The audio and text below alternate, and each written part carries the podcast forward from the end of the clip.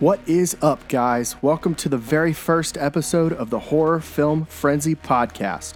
Today, for our first time together, I'll be giving a quick rundown of what this podcast is going to entail in a broad sense, kind of what this is, why I'm doing it, who I am, and then I'll be breaking down the story of Stephen King's Pet Sematary, talking about its themes, both film adaptations, and more. So thanks for tuning in, and I hope you enjoy.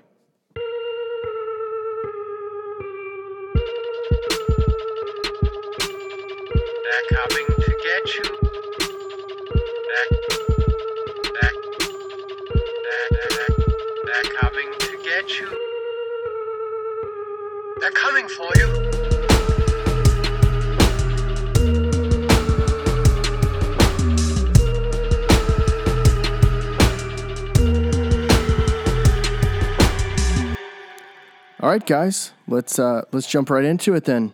Uh, welcome to the inaugural episode of the Horror Film Frenzy podcast with me, your host ZP.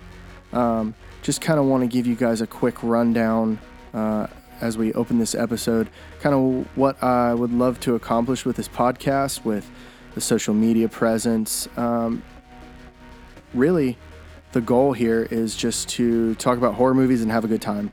It's very simple, very straightforward. Um, I love film. I love specifically the genre of horror. And I think that we could have a lot of fun just kind of dialoguing about these movies, whether they're awesome movies, whether they're terrible movies.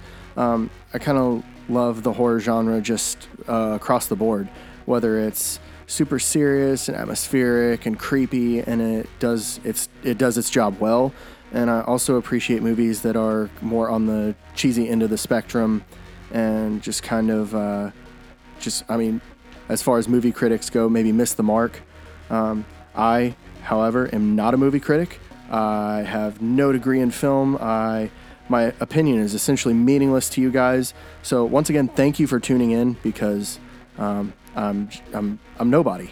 Um, I, my my opinion doesn't hold any water. Uh, but I'd love to hear your guys' opinions more so than anything. I'm just kind of putting my opinions out there in this podcast so I can hear from you guys. I would love to dialogue on this stuff. Um, uh, I'm not gonna take any necessarily hardline stances or try to.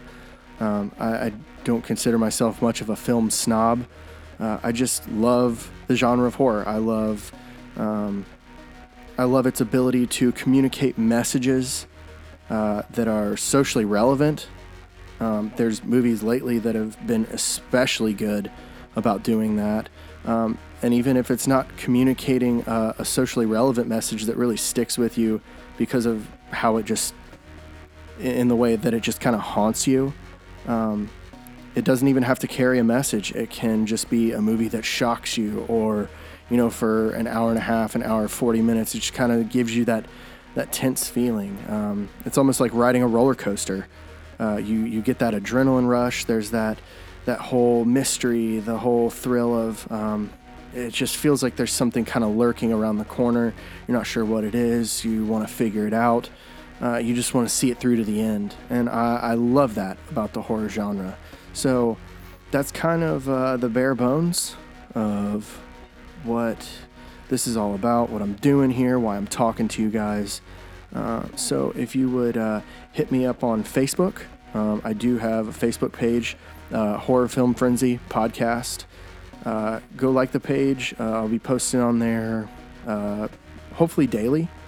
Um, and just kind of give me feedback on there. I'll be asking questions and I'd love to hear from you guys. Also, have uh, Instagram and Twitter at HFF Podcast.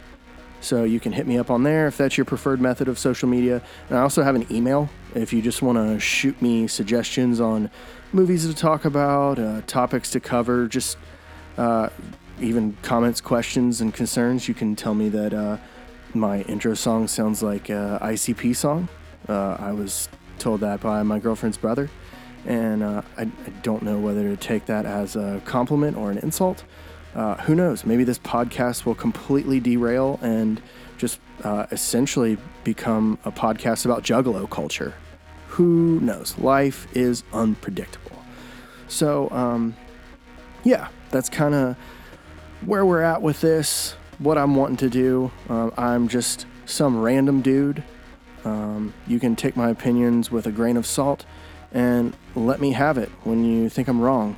Uh, so, without further ado, now that we've kind of established what this podcast is all about, what I want to do, um, I'd love to talk about Pet Sematary. Stephen King's heartwarming story of Dr. Louis Creed, his wife, and his two kids moving to the idyllic countryside after wanting to escape kind of the hustle and bustle of city life, moving out to a new house and finding themselves planted right next to an old kooky man named Judd Crandall, who introduces them to the wonderful aspect of their property, uh, a pet cemetery which sits atop a lovely Indian burial ground that just so happens when you put dead things in it, uh, they come back to life, but not quite uh, how you remember them. It began in 1983 with Stephen King's novel, and then a few years later we had uh, the 1989 film adaptation by Mary Lambert, directed by Mary Lambert, and then a full 30 years later we get the revamp directed by Dennis Widmyer and Kevin Kolsch, two fantastic directors who have been attached to other projects I've enjoyed, such as Starry Eyes. Uh, if you guys haven't seen that movie, you should check it out. Hope to do that movie on a future episode of the podcast. It is awesome. Uh, and then they've also done work on a horror anthology called Holidays, which uh, is a neat little anthology centered around uh, different holidays, and each one has a has a theme based on a different holiday. Both fantastic films. I would definitely check them out. Definitely recommend them. Um, even even above this film adaptation of Pet Sematary. But uh, just to kind of get to the heart of the story of Pet Sematary, it centers around grief. Um, a family that's grieving, uh, specifically a father that's grieving. Uh, he loses his daughter, and he will do anything to get her back. And I think that that's something that relates to so many people. We've all been touched by grief and loss at some point in our life, and, and we can all relate to that feeling of just knowing that we would do anything to have those loved ones back in our lives. Um, and and like most of us, we, we don't think about consequences. Uh, that grief is kind of overpowering, it overshadows our logic and our reason. Um, and in this specific case, in this story, um, that grief takes Louis Creed to a whole new level where he would literally bring his daughter back from the dead without thinking of the consequences, without thinking that maybe she won't be the same person as when I put her in the ground. Um, even against he goes against the warnings of his neighbor and his friend Judd Crandall, uh, who tells him that things come back from there different, and uh, like like he says in the book and the film, sometimes dead is better. But luckily for us, as a film audience, uh, Louis doesn't listen to his advice, and he goes about it anyways, and we get to see the horrendous events that uh, play out after he makes his decision. There's also the theme of kind of outside of the grieving process, just not knowing how to deal with death. Uh, philosophies around death. Uh, both Louis and his wife Rachel have kind of warring philosophies on what happens to you after you die, um, and then that affects how they talk to their kids about it. Uh, this natural process, fact of life ordeal, um, it becomes uh, this center point for conflict. So, in talking about, uh, I'll start with the 2019 revamp, the one that just came out. Um, I was super excited to see this film. I saw opening night. Uh, you know, the Dennis Widmyer, Kevin Kolsch duo kind of tackling the directing duties. Um, Amy Simons, I think she's a, a great actress. Um, I've seen Jason Clarke in a few things. Uh, I'm, I'm really neither here nor there on him, but it looked like it was done uh, really well. Uh, from the trailers, the advertising was fantastic. Uh, it was not only fantastic, but it was all over the place. I saw billboards for it. It was just all in your face. Go see this movie. Um, they did a fantastic job of communicating that. So kudos to their marketing team above all things. Um, first of all, um, I think the acting was decent. Um, I think they did a good job of presenting a creepy atmosphere. I didn't. Uh, I know some of the reviews said that they had problems with the pacing. Um, I didn't really have a problem with the, the pacing in and of itself. Um, I actually actually thought in a lot of ways this movie was really similar to the 1989 film. Uh, I don't know that it. Um, I honestly don't know that it necessarily improved upon the story, other than the fact that it was done with with better quality. Uh, a lot of the same uh, drawbacks that I feel like the 1989 film had, I feel like this film had in a lot of ways. Um, one of the things that I, I was kind of hoping that they would touch on more was the Wendigo aspect. Uh, the Wendigo in the Pet Sematary story was this, uh, well, and it's in uh, Native American folklore. It's kind of this demon entity that uh, that operates off of greed and uh, just possesses people to do things. Uh, and and there's there's influence of the Wendigo in the film. It obviously has influence on the characters.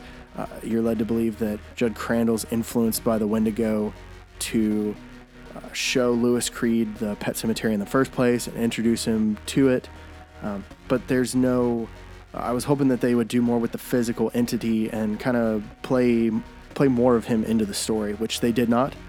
Uh, to be honest, it uh, it kind of bummed me out. Uh, I thought some of the writing was a little weak. Um, a lot of the lines delivered by the young actress Jeté Lawrence, um, I thought uh, they were just kind of cheesy, kind of goofy. Um, I don't know if that was kind of the vibe that they were going for when they were writing it, but that's that's how it came across, and I don't feel like that that necessarily fit within the the rest of the context of the film. Uh, I felt like the rest of the film did a pretty good job of creating a, a, creepy atmosphere, a creepy tone overall, and I, I just I just don't know that the the dialogue presented by by the young daughter really really fit. Uh, speaking of fitting, um, I don't know that some of the side stories, including Rachel's sister Zelda, that kind of felt forced. A lot of that information, a lot of that side information felt kind of forced in there. There's so many different layers and aspects to the original story um, that I felt like, including in the 1989 film version, that there was a lot of information just kind of being thrown in at inopportune times just to uh, have that information in there. Um, I don't know what role that that uh, that that side story played necessarily in the in the film overall, other than explaining why Rachel was so hesitant to talk about death with her kids and just kind of the overall shock of seeing Zelda in that state, uh, just kind of that visual horror of what Rachel must have experienced as a kid. Uh, but overall, as as it fit into the story, I felt like it was very forced. The the communication between her and her husband there as they're kind of sitting on the edge of the bed talking about things it felt like she just kind of started spilling that out uh, and it just it just didn't really fit very well and and the whole Victor Pascal thing felt like so much more of an afterthought in this film, even more so than it did in the 1989 version. Uh, whereas I know he's not necessarily a central character in the book, but uh, I feel like that there's that there's more to that side story than they than they really put in. Um, the other thing that I was kind of disappointed in was the ending of this film, uh, of the of the revamped film compared to the original, which stayed more true to the book. Um, I, I, felt like, without giving too much away uh, for those who haven't seen the movie, because I, I, I, definitely think you should see the movie. Um, I think it was worth watching. But overall, uh, just as far as, you know, kind of picking it apart goes, the ending didn't really communicate, whereas the, the novel and the 1989 version kind of get this point across that grief is such a powerful thing that, that in the midst of Louis learning this lesson, he's in the middle of learning this lesson about grief and how you can't always, you, you can't just bring people back. You know, you have to, um, instead of figuring out how to process this loss and he's, he's literally pulling his, his, his children from the ground and, and uh, bringing them back to life with this Indian burial ground he is still just not learning this lesson that gr- this grief has overshadowed his logic, his reason. and it just kind of goes to show the the power that grief has over us in our lives. And I feel like this new film, just for the sake of being so much darker and so much uh, so much more pessimistic, that it kind of threw that by the wayside. It kind of threw that theme um, by the wayside, which I was a little disappointed in. Uh, overall, uh, like I said, uh, it's it's not my my favorite thing. Uh, it's by far not my favorite thing that uh, that the directors have done. Um, I feel like that there are ways that the story could have been improved upon, uh, and, and this revamp just leaves a little more to be desired. I feel like um, great acting in some spots, uh, creepy atmosphere overall, um, and it, it, was an enjoyable movie. It was an entertaining movie. If you haven't seen it, uh, definitely do that.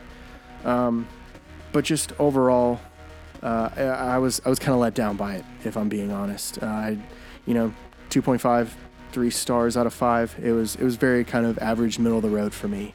Was it better than the 1989 version? Uh, hell yes, it was. Uh, it was. Um, I don't know that it was leaps and bounds better, but uh, as far as just quality goes, it was better. Um, the acting was better. Uh, it was a little better put together but I, I don't know that it uh, necessarily improved enough to where the revamp was necessary, even. Um, but those are just my opinions. Uh, I would love to hear your guys' opinions on this. Uh, hit me up on the Facebook, Twitter, Instagram. Uh, you can hit me up on uh, email at hffpodcast666 at gmail.com. Let me know your guys' thoughts, uh, comments, questions, concerns uh, hit up that comment section and let me know what you guys think. Uh, that's that's kind of the whole point of this this dialogue, this back and forth. Um, I want to engage with you guys. I want to hear your opinions, your thoughts on these movies. So until next time, um, next week I will be talking about the new Jordan Peele film, Us, talking about themes of that movie, uh, kind of breaking that movie down, and talking about what I think could be the beginning of a Jordan Peele cinematic universe. Uh, I've discussed that with a couple people, and they think I'm crazy. Maybe you guys don't. Maybe you guys see what I see. But uh, next week, we'll be talking about that movie. Until then, uh, be good to each other. Thanks, guys.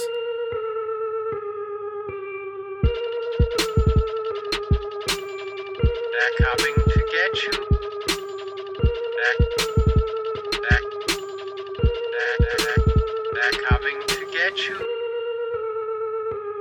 They're coming for you.